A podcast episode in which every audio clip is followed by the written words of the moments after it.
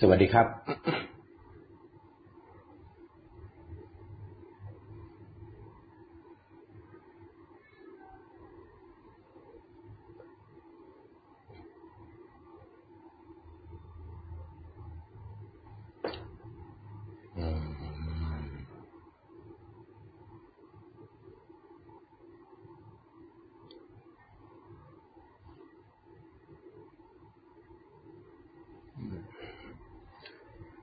สวัสดีครับเพื่อนๆจาก Facebook นะครับ แล้วก็สวัสดีเพื่อนๆจาก TikTok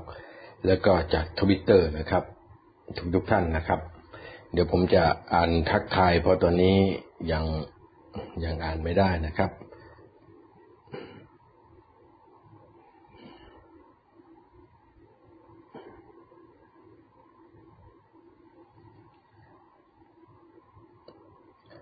หวังว่าเสียงคงชัดเจนนะครับ เอาละครับ คุณกิษณะ คุณฟ้าใส คุณนัทนันนะครับ คุณอิทธิพล คุณจักรานนท์นะครับ นี่ก็เข้ามานะครับ คุณแคปนะครับ คุณวุฒิโอไอแต่ของทิกตอกเนี่ยจะจะเร็วมากนะครับ การแสดงความคิดเห็นจะเร็วนะครับ ส่วนการเข้าชมก็ก็เร็วเหมือนกัน คุณวันดีนะครับ คุณหนอรองใจรอวาสายคุณสมพานนะครับ จากทวิตเตอร์ก็เข้ามาแล้ว วันนี้เราก็ตั้งหัวข้อกันไว้นะครับ ที่ผมช้านิดหนึ่งเนี่ย ผมต้องการจะได้ข้อมูลข่าวสารที่ชัดเจนจากการยืนอภิปรายไม่ไว้วางใจของพรรคร่วมฝ่ายค้านนะครับ ขณะนี้ก็ได้ยื่นไป ชัดเจนแล้วนะครับ จากสมุดปาการก็บอกว่าชัดเจนดีครับ อุบลชัดเจนดี คุณจะรวยนะครับ คุณเปรมนะครับ คุณพันศักดิ์คุณนัทวุฒิคุณณสิทธิ์นะครับ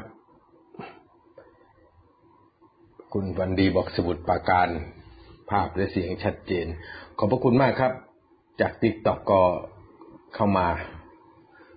พูดคุยกันนะครับ เข้ามาร่วมมาฟังกัน วันนี้ก็จะใช้เวลาพอสมควรนะครับ แต่ว่าไม่นานนัก จะสรุปสถานการณ์และก็ข่าวข่าวให้ทันที่ครบทั้งหลายได้รับข้อมูลข่าวสารที่ตรงกันและก็เท่าเทียมนะครับ เดี๋ยวมีพี่น้องเข้ามาทักทายนะครับ คุณธนูนะครับ เอาละครับ ผมก็จะขอเข้าเรื่องวันนี้ที่ได้ตั้งหัวข้อไว้ ใน TikTok เนี่ย ตั้งหัวข้อไว้ว่า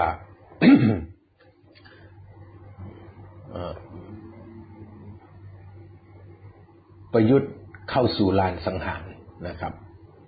ในทวิตเตอร์เหมือนกัน ส่วนใน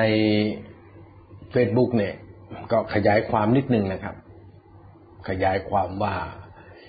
ม็อบเหตุจลาจลการอภิปรายไม่ไว้วางใจ ลานสังหารประยุทธ์ โดยสรุปนะครับ วันนี้สรุปได้อย่างชัดเจนว่าพลเอกประยุทธ์ ได้เข้าไปสู่ลานสังหารทางการเมืองแล้ว นี่บอกกับท่านทั้งหลายนะครับ แล้วก็จะได้สรุปตอนท้าย ให้ท่านเห็นว่ามันจะเกิดอะไรขึ้นอีกครั้งหนึ่งแต่ก็มีเรื่องจะชี้แจงนิดหนึ่งนะครับ ที่พี่น้องผู้ปรารถนาดีนั่นนะครับ ที่ให้ข้อมูลไปทำข่าวไป ทั้งในทวิตเตอร์ในไลน์ว่าผมเนี่ย ได้นัดชุมนุมพี่น้องประชาชน วันนี้เวลา 15 นาฬิกา ที่อนุสาวรีย์ชัยสมรภูมินั้น ข้อที่จริงเป็นอย่างนี้นะครับ โดยปัจญาของผมนะครับ แล้วก็ของทีมงานที่ทำการเคลื่อนไหวอยู่ ในนามคณะไทยไม่ทน สามัคคีประชาชนเพื่อประเทศไทย ปรัชญาของเราเนี่ชัดเจนครับว่าใครไล่พลเอกประยุทธ์เราคือพี่น้องกัน เมื่อเราคือพี่น้องกันเนี่ย เราก็จะพยายามสนับสนุน support หรือผลักดัน ให้พี่น้องร่วมอุดมการณ์ของเราเนี่ย ได้ประสบชัยชนะ นั่นคือไล่พลเอกประยุทธ์ออกจากตำแหน่งนายกรัฐมนตรีได้ นี่คือปัจจัยของเราเลยนะครับ ดังนั้นเมื่อวานนี้เนี่ยคณะทะลุฟ้าเนี่ยของน้องๆที่ทำกิจกรรมร่วมกับไผ่ดาวดินนะครับ น้องน้องไผ่เนี่ย เขาประกาศว่าวันนี้คือวันที่สิบหกนะครับ เขาจะนัดรวมตัวกันที่อนุสาวรีย์ชัยสมรภูมิ แล้วจะเดินไปบ้านพลเอกประยุทธ์ และเขาบอกว่าเขาได้ประสาน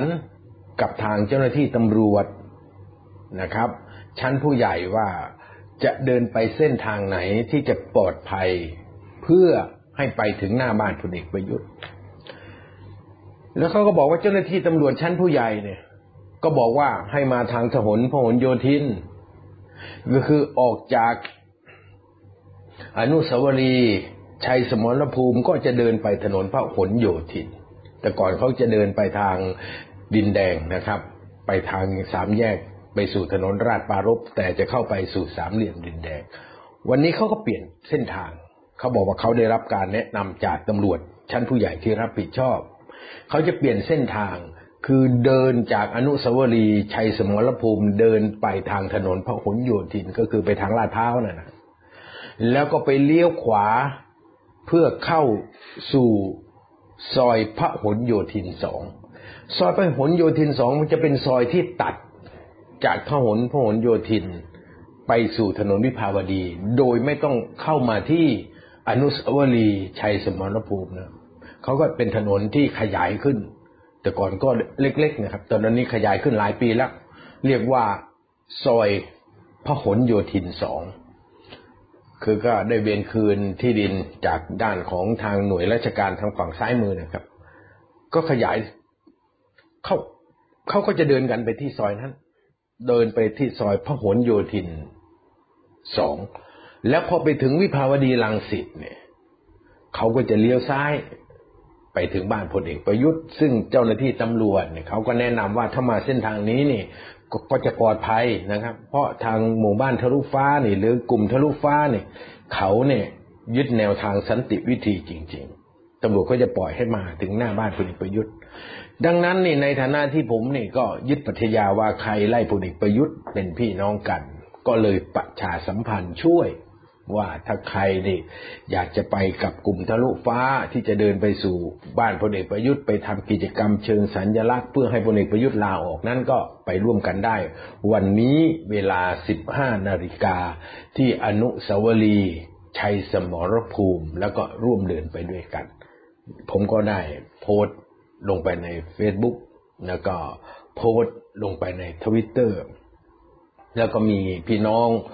ฝ่ายประชาธิปไตยนะครับ ก็ได้นำไปเผยแพร่ต่อ แต่ก็อาจจะตีความหมายที่ไม่ถูกต้องเสียทีเดียวนะครับ ว่าผมเป็นคนนัดชุมนุม ผมยืนยันนะครับ ว่าผมไม่ได้เป็นคนนัดชุมนุม เป็นน้องๆกลุ่มทะลุฟ้า และผมก็ไม่ได้คัดค้านนะครับผมสนับสนุนการนัดชุมนุม แต่ผมไม่ได้เป็นคนนัดชุมนุม เป็นน้องๆกลุ่มทะลุฟ้านัดชุมนุม และผมโดยหัวจิตหัวใจของผม ผมก็สนับสนุนอยู่แล้วครับ สนับสนุนทุกคนที่ไล่พลเอกประยุทธ์เนี่ยคืออธิบายในช่วงแรกให้เข้าใจกัน แต่ก็ไม่มากครับ เผยแพร่ไปได้ ผมก็ไม่ได้เสียหายอะไรนะครับ แต่เพียงอยากจะบอกข้อแท้จริงว่าผมไม่ได้เป็นคนนัดชุมนุม แต่ไม่ได้หมายความว่าผมไม่สนับสนุน ผมสนับสนุนทุกกลุ่มที่ไล่พลเอกประยุทธ์ แต่ควรจะให้เครดิตน้องๆเขาก็คือน้องกลุ่มทะลุฟ้า ซึ่งเขาเป็นคนนักชุมนุมนะครับ ส่วนใครว่างใครจะไปร่วมด้วยก็เป็นเสรีภาพครับ เพราะว่าประเทศนี้ถ้าเราไม่ยึดแนวทางเสรีภาพเราก็ไม่มีโอกาสจะเป็นประชาธิปไตยได้นะครับ นี่คือทำความเข้าใจกันในเรื่องที่มีการส่งต่อกันใน ทวิตเตอร์บ้างในไลน์บ้างนะครับ ก็ไม่เป็นไรครับ ถือว่าทำได้ เพราะผมก็ไม่ได้เสียหายอะไรนะครับ เรื่องนี้เพียงแต่ว่าอยากให้เกิดความเข้าใจที่ถูกต้องแค่นั้นนะครับ นี่คือประเด็นเรื่องของการนัดชุมนุมวันนี้ ส่วนประเด็นที่เราได้พาดหัวไว้เรื่องม็อบเรื่องเหตุจลาจลก็เป็นดั่งที่ผมได้พูดไว้เมื่อวานนี้ว่าไฮไลท์ของการจัด car mob car park เมื่อวานนี้นี่ไฮไลท์เนี่ย มันจะอยู่หลังเวลา 18 นาฬิกา แต่ผมยอมรับนะครับว่าผมผิด ผิดที่ผมคำนวณเวลาผิด เพราะไฮไลท์มันไม่ได้อยู่ที่หลัง 18 นาฬิกา ไฮไลท์มันเกิดขึ้นก่อน 18 นาฬิกา คือ5โมงเศษก็เกิดเหตุการณ์ปะทะกันแล้ว ที่ดินแดงนะครับ วิภาวดีขาเข้าตำรวจก็ใช้มาตรการโหดร้ายเหมือนเดิมนะครับ เอารถฉีดน้ำสารเคมีขึ้นไปบนทางด่วนแล้วก็ฉีดลงมาใส่พี่น้องประชาชน ถือว่าเป็นการกระทำที่โหดร้ายมาก คือน้ำธรรมดาไม่ว่าครับ อันนี้มันเป็นน้ำซึ่งผสมสารเคมีถูกแล้วแสบแล้วร้อน แล้วใครเคยเจอน้ำตัวนี้นี่จะรู้เลยว่าฤทธิ์มันนี่ร้อนแรงมากนะครับ อยู่ไม่ได้เลยแล้วเกิดการปวดแสบปวดร้อนตามผิวหนังนะครับ จะต้องล้างจะต้องทำความสะอาดออก ถ้าทำความสะอาดไม่ทันเนี่ย มันจะเกิดเป็นผื่นแดงไหมอย่างนี้นะครับ นี่คือ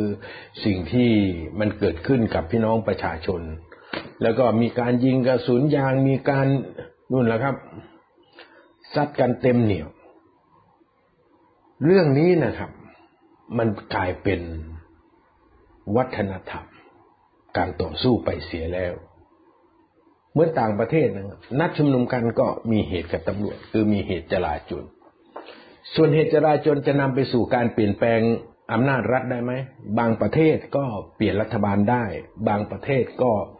ไม่สามารถเปลี่ยนรัฐบาลได้ ก็อยู่กันไปจนประเทศพังอย่างเวเนซุเอลานะครับสองฝ่ายสู้กันจนประเทศพัง ล้มละลายทั้งประเทศ ปัจจุบัน นายกประธานโทษครับประธานาธิบดีที่ประชาชนขับไล่ ก็ยังไม่ลาออก นี่แหละครับคือสิ่งที่มันเกิดขึ้น ส่วนของไทยนั้นวัฒนธรรมม็อบวันนี้ ผมก็เคยพูดไว้สองสามวันก่อนว่า ไม่นานคอฝอด่านนี้ก็จะแพ้พี่น้องประชาชน และเมื่อวานก็แพ้ยับเยินครับ น้องๆมวลชนทั้งหลายนี่ บุกเข้าไปได้ถึงนู่นนะครับ Benz Star Flag บุกทะลุ ทะลวงอ้อม คือเมื่อไม่เข้าทางตู้คอนเทนเนอร์เขาก็อ้อมมาทางวิธีวิภาวดีขาออกนะครับ ก็เลียบไปตามถนนมิตรไมตรีเดินไปนู่นนะครับ บุกเข้าไปถึงด่าน ดีนะครับ บุกเข้าไปถึง Benz Star Flag ตำรวจก็หนีกระเจิดกระเจิงหนีถอยกู แต่ก็ดีใจที่แกนนำของน้องๆนะครับ ที่ตะโกนบอกกันว่าพอแล้วพอแล้ว บุกเข้ามาได้เข้ามาได้แล้วก็พอก็ถอยกันกลับไป ถึงแม้ว่าตอนในระหว่างถอยนั้น เจ้าหน้าที่ตำรวจจะระดมยิงแก๊สน้ำตาใส่นะครับ แต่ก็ถือว่ามวลชนนี่บุกเข้าไปได้นะครับเบนสตาร์แฟกเนี่ยก็อยู่ใกล้ ๆกับปากซอยที่ทะลุมาจากพหลโยธินสองนะครับ ใกล้ ๆ ที่น้อง ๆ ทะลุฟ้าจะไปวันนี้นะครับ ไปได้ไกลขนาดนั้น โดยโดยที่ไม่มีอะไรเลยนะครับ บางคนเนี่ยครับ เดินถอดเสื้อไปเลย เอาถอดเสื้อขึ้นมาผูกหน้า แล้วก็ไม่สวมเชื่อ แล้วก็มีแต่กางเกงกับรองเท้าผ้าใบ และใจถึงถึงเดินไปเลย ผมก็โอยอมใจนะครับ ก็คิดถึงสมัยเราในช่วงพฤษภาธมินนะครับพออืมก็ก็เข้าใจครับ ผมเข้าใจอารมณ์นี้ ผมเข้าใจดีนะครับ เพราะผมเคยเป็นวัยรุ่นมาก่อน เคยเป็นนักศึกษามาก่อน เคยต่อสู้แบบดูเดือดเลือดพ่านมาก่อน เราเข้าใจดี ไม่ได้ตำหนิกัน ไม่ได้ตำหนิน้องๆเขานะครับ ก็ถือว่าทุกคนก็ต้องการที่จะทำให้อำนาจรัฐที่ปกครองโดยเผด็จการประยุทธ์นี่รู้ว่าประชาชนไม่กลัว ก็พูดภาษาบ้านๆก็คือว่ากูไม่กลัวมึงนะครับก็เนี่ยคือการแสดงออก และอีกไม่นานครับตำรวจคอฟอด่านนี้จะถูกตีแตก ตีแตกแบบละเอียด เมื่อวานนี้ก็เห็นชัดแล้วนะครับ วิวัฒนาการของผู้ชุมนุมเนี่ยเขาก็ไม่ได้ปะทะในแนวของตู้คอนเทนเนอร์ เพราะไม่ต้องการจะไปเสียแรงตรงนั้นก็บุกเข้ามาอีกด้านหนึ่งพื้นที่มันกว้างนะครับ ตั้งแต่ดินแดงไปจนถึงสุที่เอสุทธิสารนะครับ มันกว้างเลยสโมสรกองทัพบกไปอีก มันเข้าด้านไหนก็ได้ ก็ผมบอกแล้วครับ เข้าด้านไหนก็ได้ แต่เข้าทางนี้มาจากลาดพร้าวก็เข้าได้ มาจาก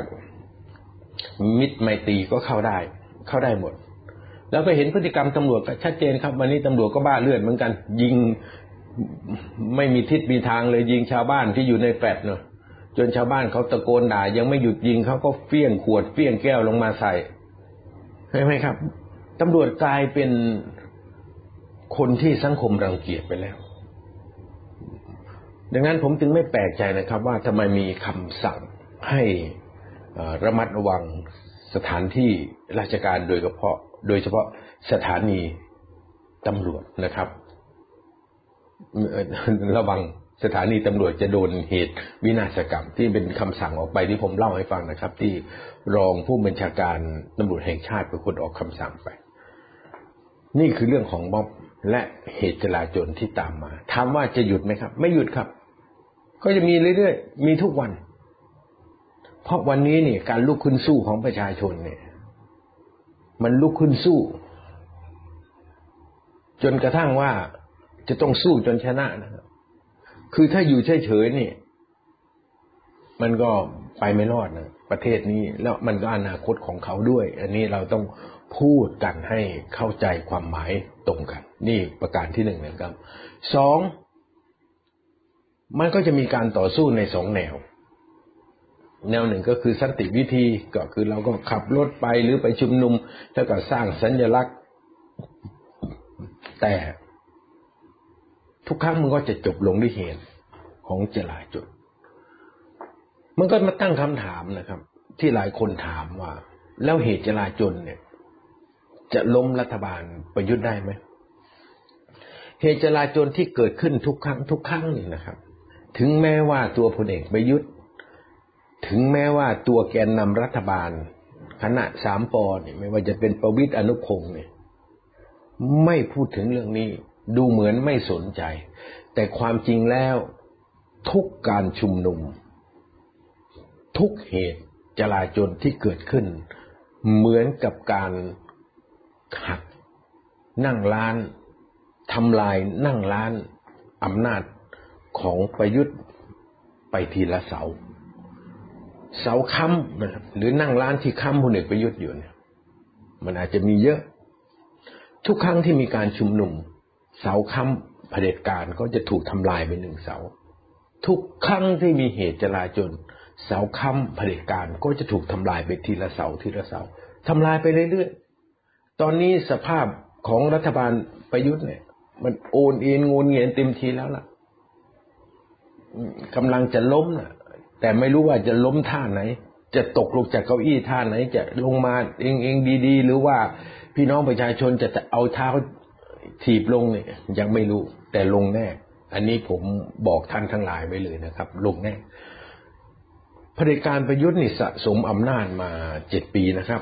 นี่ต้องเข้าใจตรงกัน มันก็ไม่ง่ายหรอกที่จะเอาเขาลง แต่วันนี้นี่เขาไปไม่ได้แล้วทางการเมือง สภาพของพลเอกประยุทธ์วันนี้ ไม่มีอนาคตทางการเมืองเหลืออยู่แล้วนี่นี่คือสิ่งที่ต้องอธิบายให้ท่านทั้งหลายนะครับ ได้เข้าใจ ดังนั้นการที่น้องๆ เยาวชนคนหนุ่มสาวที่ลุกขึ้นมาสู้ โดยไม่ย่อท้อถึงแม้ว่าจะถูกทำร้ายจากตำรวจนั้นเนี่ย บางคนอาจจะมองว่าเออมันเป็นการเสี่ยงอันตราย แต่ถ้ามองในอีกมุมหนึ่ง น้องๆเยาวชนคนหนุ่มสาว ซึ่งเป็นอนาคตของชาติเนี่ยเขากล้าที่จะไปเชิญหน้ากับความเจ็บปวด เขากล้าที่จะเผชิญหน้ากับการถูกน้ำสารเคมีฉีดใส่ เขากล้าที่จะเผชิญกับแก๊สน้ำตา เขากล้าที่จะเผชิญความเจ็บปวดจากการถูกกระสุนยางยิง หรืออาจจะมีเหตุอื่น ๆ ในอนาคต มันเป็นความกล้าหาญที่น้องๆเยาวชน คนหนุ่มสาว หรือพี่น้องประชาชนเหล่านั้นที่ไปแสดงความกล้าหาญไม่หวาดกลัวต่อสิ่งที่อำนาจรัฐเผด็จการได้ทำกับประชาชน ไม่ว่าจะยิงกระสุนยางใส่ประชาชน ยิงแก๊สน้ำตาใส่ประชาชน วิ่งไล่ทุบตีประชาชน หรือเอาน้ำสารเคมีฉีดใส่ประชาชน แต่เขาเหล่านั้นยืนอย่างทรนงองอาจบางคนอาจมองว่าไม่ใช่แนวทางสันติวิธี แต่ในความจริงนั้นมันเป็นสันติวิธีขั้นสูงสุดนะครับ นั่นคือไม่หวาดกลัวต่อพยันอันตรายที่อำนาจรัฐประเผด็จการได้ประเคนให้กับประชาชน มันเหมือนกรณีที่มหาธรรมคานทีเนี่ยชวนชาวอินเดียเดินเข้าไป ทหารก็ตีทีละคนตีทีละคน ก็ส่งคนให้ตีไปเรื่อยๆ จนกระทั่งทหารที่ยืนตีประชาชนนี่เกิดความละหายใจ ทหารอังกฤษนะครับ แล้วก็ทหารอินเดียที่สั่งให้ทหารอินเดียตีคนอินเดียด้วยกันเลยละอายใจจนไม่กล้าที่จะยกค้อนขึ้นมาฟาดตีประชาชน เพราะประชาชนไม่ตอบโต้นี่เขาเรียกว่าสันติวิธีสูงสุดคือยอมที่จะให้ตัวเองเจ็บ เพื่อให้รู้ว่าเราไม่หวาดกลัว สิ่งที่ระบอบเผด็จการประเคนมาให้ ผมนี่ยังจะต้องคารวะจิตใจพี่น้องประชาชนนะครับ ที่ออกไป ผมไม่ว่าเลย และผมก็เคารพด้วย เพราะเห็นสิ่งที่เขาทำนั้นเนี่ยเขาไม่ได้ทำให้ทรัพย์สินเอกชนเสียหายแต่อย่างใดนะครับ นี่หมายถึงว่าสิ่งที่เขาตอบโต้ ไม่ว่าจะด้วยการทำลายข้าวของหรือทรัพย์สินต่าง ล้วนแต่เป็นทรัพย์สินและเป็นข้าวของ ซึ่งเป็นสัญลักษณ์ของระบบเผด็จการทั้งสิ้น เช่นรถตำรวจอย่างนี้ตำรวจมาทำร้ายเขาตำรวจมาตีเขา เขาก็ต้องทำร้ายวัตถุสิ่งของของเจ้าหน้าที่ตำรวจนี่ผมยังเคารพนะครับว่าถึงแม้ในสถานการณ์ที่อารมณ์ มันโกรธมากอะ คนไม่ได้อยู่ในนั้นนี่ไม่รู้หรอก ใจมันสั่นนะครับ เวลาอยู่บริเวณนั้น ใจมันสั่นไม่ใช่สั่นหนีนะครับ มันสั่นสู้นี่ผมอธิบายทางจิตวิทยาเมื่อใครไม่เคยเข้าไปในสถานที่หรือว่าในเหตุการณ์อย่างนั้น ไม่รู้หรอกมันสั่นเพราะอะไรไหมครับ มันสั่นด้วยความโกรธทำไมถึงโกรธครับ เพราะมันเห็นความอายุติธรรมที่อยู่ต่อหน้า ความอายุติธรรมนั่นคือการที่เผด็จการนี่นำ ของซึ่งซื้อด้วยเงินภาษีของประชาชนนี่มาทำร้ายประชาชนเพื่อปกป้องเผด็จการ และไอ้คนที่มาทำร้ายประชาชน มันก็ล้วนได้รับเงินเดือนภาษีจากประชาชนทั้งสิ้นมันก็โกรธสิครับ เป็นใครใครก็โกรธไปอยู่ตรงนั้นก็โกรธผมเคยมีอารมณ์แบบนี้มาแล้ว ผมถึงรู้ไงครับ รู้ว่าอารมณ์โกรธของประชาชนเป็นอย่างไร เราโกรธ ที่ทหารยิงใส่เราในเหตุการณ์พฤษภาธมิน เราโกรธเราสู้ เราเห็นพี่น้องของเราถูกยิงเลือดอาบมา เราก็สู้ไงนี่คือสิ่งที่มันเกิดขึ้นในวันนี้ไงครับ มันไม่ใช่กลุ่มของความรุนแรงใดๆเลย ถ้ารัฐเนี่ยผมบอกเลยว่าถ้าตำรวจเนี่ย ไม่ไปกั้นตรงนั้นเนี่ย ก็ปล่อยให้ประชาชนเขาเดินไปถึงหน้ากองพันทหารราบที่หนึ่งไม่มีประชาชนสักคนครับ ที่จะบุกเข้าไปในค่ายทหารนั่นหรอกเขาจะบุกไปทำไม เขาก็ไปอยู่หน้าค่ายทหารนั้น เมื่อไปอยู่หน้าค่ายทหารนั้น เขาก็จะต้องอธิบายต้องพูดต้องคุย ก็เปิดลำโพง ก็ไม่ได้ด่าทหารนะครับ เขาก็จะว่าพลเอกประยุทธ์นั่นแหละว่าทำไมไม่ลาออกถ้าให้พี่น้องประชาชนเดินไปถึงหน้า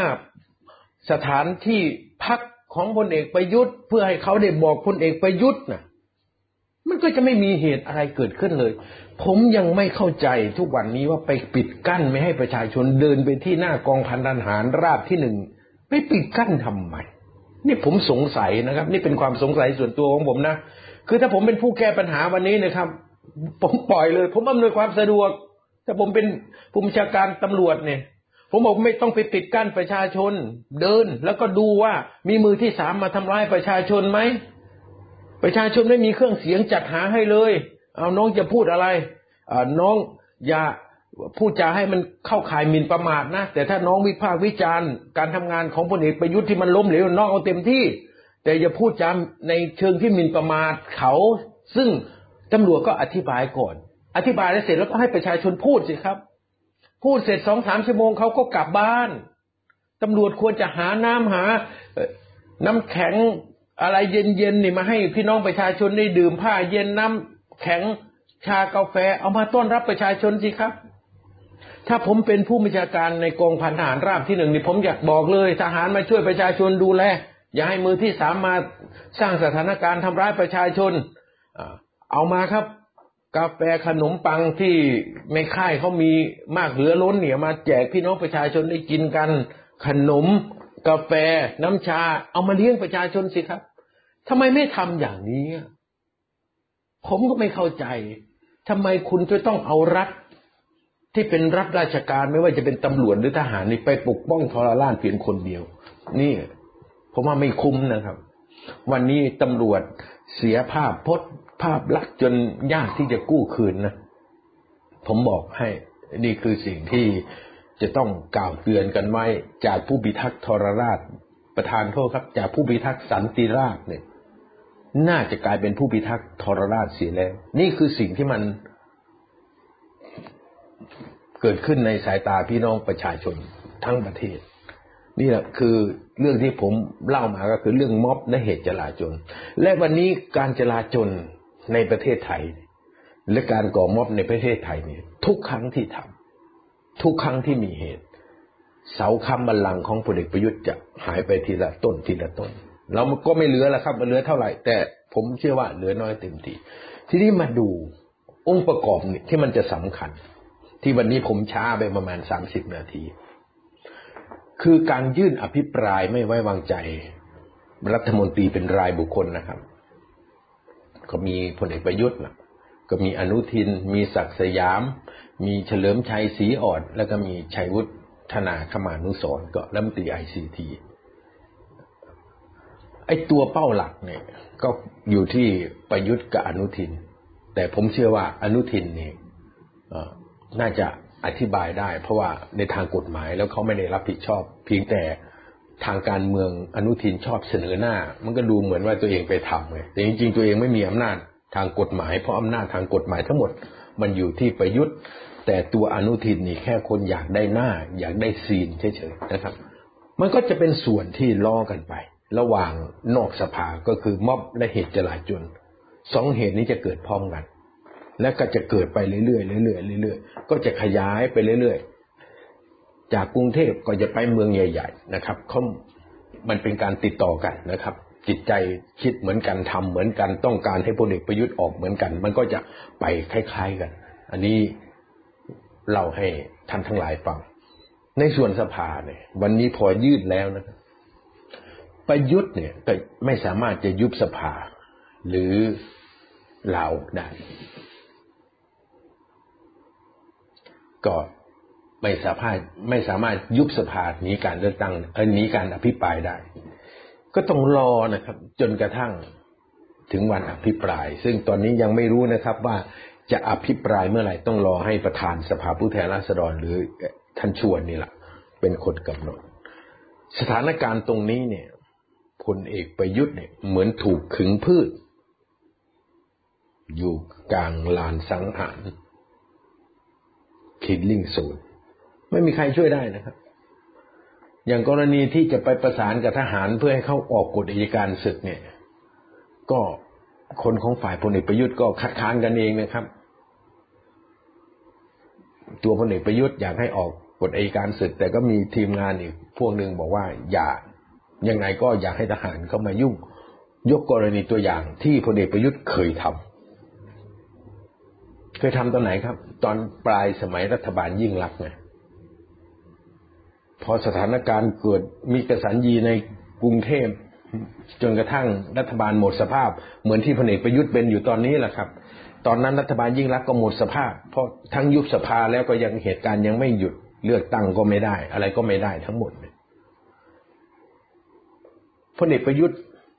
ซึ่งเป็นผู้มีการทหารบกในขณะนั้นก็ประกาศใช้กฎอัยการศึกเข้ามาควบคุมอำนาจแทนรัฐบาล ตรงนี้ก็เลยมีคณะทีมงานของพลเอกประยุทธ์ส่วนหนึ่ง คือเกือบเป็นส่วนใหญ่นะ คัดค้าน ไม่ให้พลเอกประยุทธ์ ชี้นำให้ผู้บัญชาการทหารบกหรือแม่ทัพภาคหนึ่ง ประกาศกฎอายการศึกในพื้นที่กรุงเทพและผลิมณฑลตรงนี้เขาขัดแย้งกันอยู่นะครับ ผมเอามาเล่าให้ท่านฟังว่าเขาขัดแย้งกันพลเอกประยุทธ์อยากให้ประกาศใช้ กฎอัยการศึกเพื่อจะดึงทหารนี่มาหนุนตัวเอง แต่ทีมงานพลเอกประยุทธ์นี่คัดค้านบอกว่าถ้าประกาศกฎอัยการศึกนี่อำนาจ ที่พลเอกประยุทธ์มีตามพระราชกำหนดฉุกเฉินที่มีอยู่นะมันจะปฏิบัติต่อไม่ได้ เพราะว่าจะมีอำนาจกฎอัยการศึกนี่มาใหญ่กว่า เหมือนที่รัฐบาลยิ่งรักประกาศใช้กฎไอประกาศใช้พระราชกำหนดฉุกเฉิน แต่พลเอกประยุทธ์ในขณะที่เป็นผู้บัญชาการทหารบกประกาศใช้กฎเอการศึกก็มีอำนาจเหนือกว่า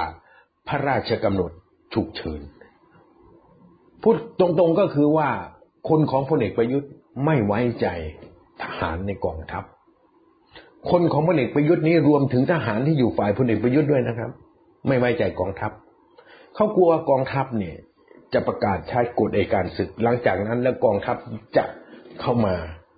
ยึดอำนาจจากพลเอกประยุทธ์ เหมือนที่พลเอกประยุทธ์ทำกับรัฐบาลยิ่งลักษณ์เขากลัวว่า ประวัติศาสตร์จะซ้ำรอยนะครับ ก็รอดูว่าเขาจะตัดสินใจอย่างไร ว่าจะให้ทหารประกาศใช้กฎอัยการศึกหรือว่าจะไม่ให้ประกาศใช้เราก็จับตาดูกันต่อไป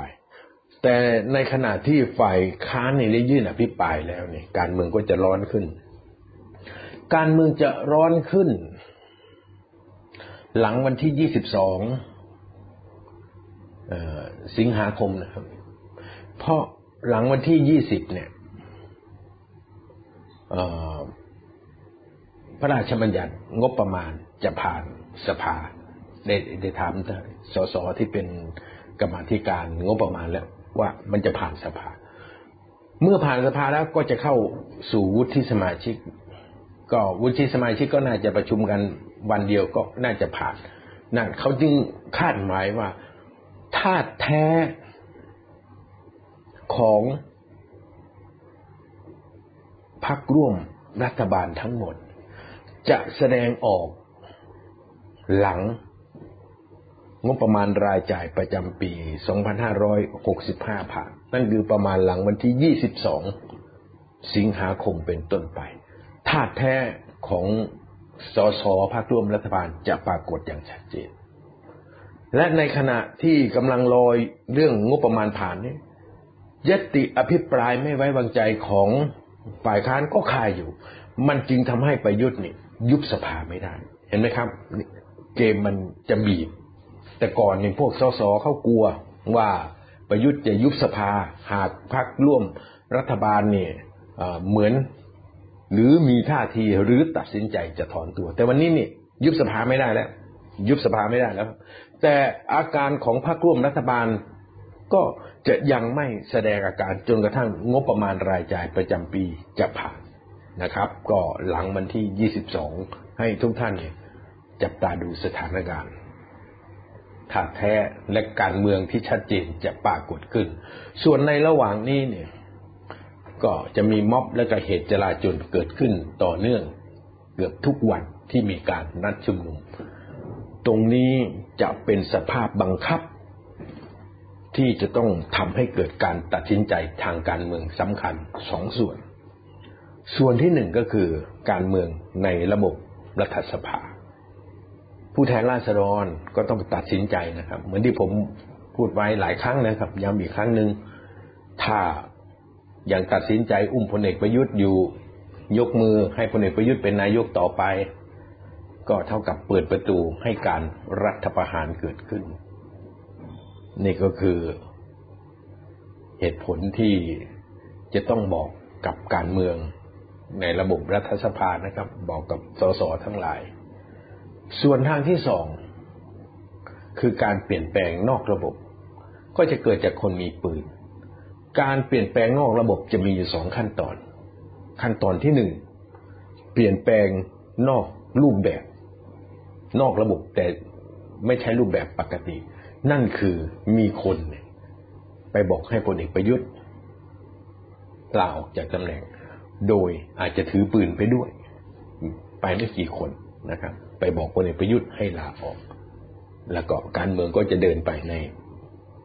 ภาวะปกติ จะพูดภาษาชาวบ้านก็คือถูกปืนจี้ให้ลาออก แต่ระบอบการเมืองยังเป็นเหมือนเดิมนะครับ ยังมีรัฐธรรมนูญนี้มีสภาผู้แทนชุดนี้ นี่คือสิ่งที่มันจะเกิดขึ้นนอกระบบนอกรูปแบบสองถ้าหากว่า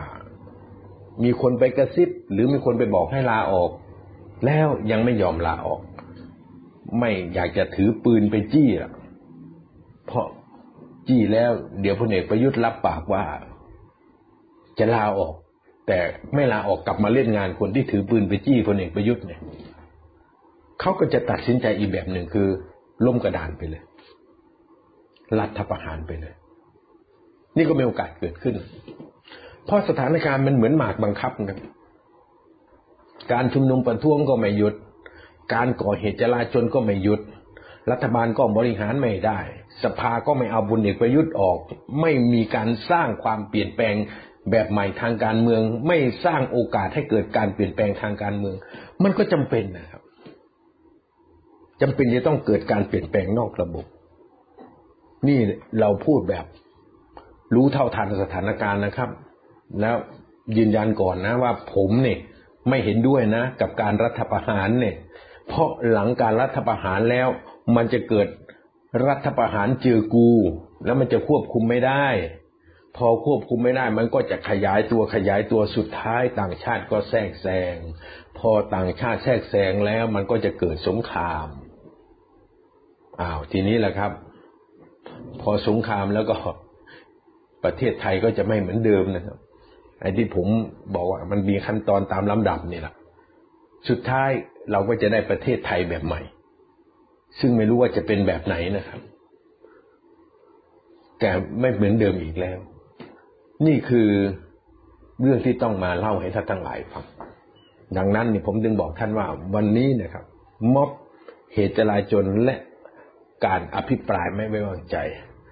คืออาวุธที่จะสังหารพลเอกประยุทธ์ กลางลานสังหาร กลางลานสังหารนะครับ วันนี้ลานสังหารได้เปิดขึ้นแล้ว อาวุธที่จะโค่นพลเอกประยุทธ์เนี่ยมีอยู่สามส่วนคือม็อบการชุมนุมของประชาชนสองเหตุจลาจลสามการอภิปรายไม่ไว้วางใจ เราจะ ทำให้เกิดการสังหารทางการเมืองต่อพลเอกประยุทธ์ให้ได้ เรานี่หมายถึงผมด้วยท่านด้วยนะครับ ต้องช่วยกันทำให้เกิดการสังหารพลเอกประยุทธ์ทางการเมืองให้ได้ เพราะพวกเราต้องการจะเดินหน้าประเทศไทยต่อไป เราไม่ต้องการให้ประเทศไทยจมปักอยู่ในความหายนะภายใต้กำมือของประยุทธ์จันโอชา นะครับ เอาละครับ วันนี้ก็คุยกับท่านแค่นี้พรุ่งนี้มีโอกาสผมก็จะคุยกับท่านทลายอีกครั้งหนึ่งนะครับ วันนี้ผมไทยกรพลสวรรค์ขอลาทุกท่านไปก่อนครับ สวัสดีครับ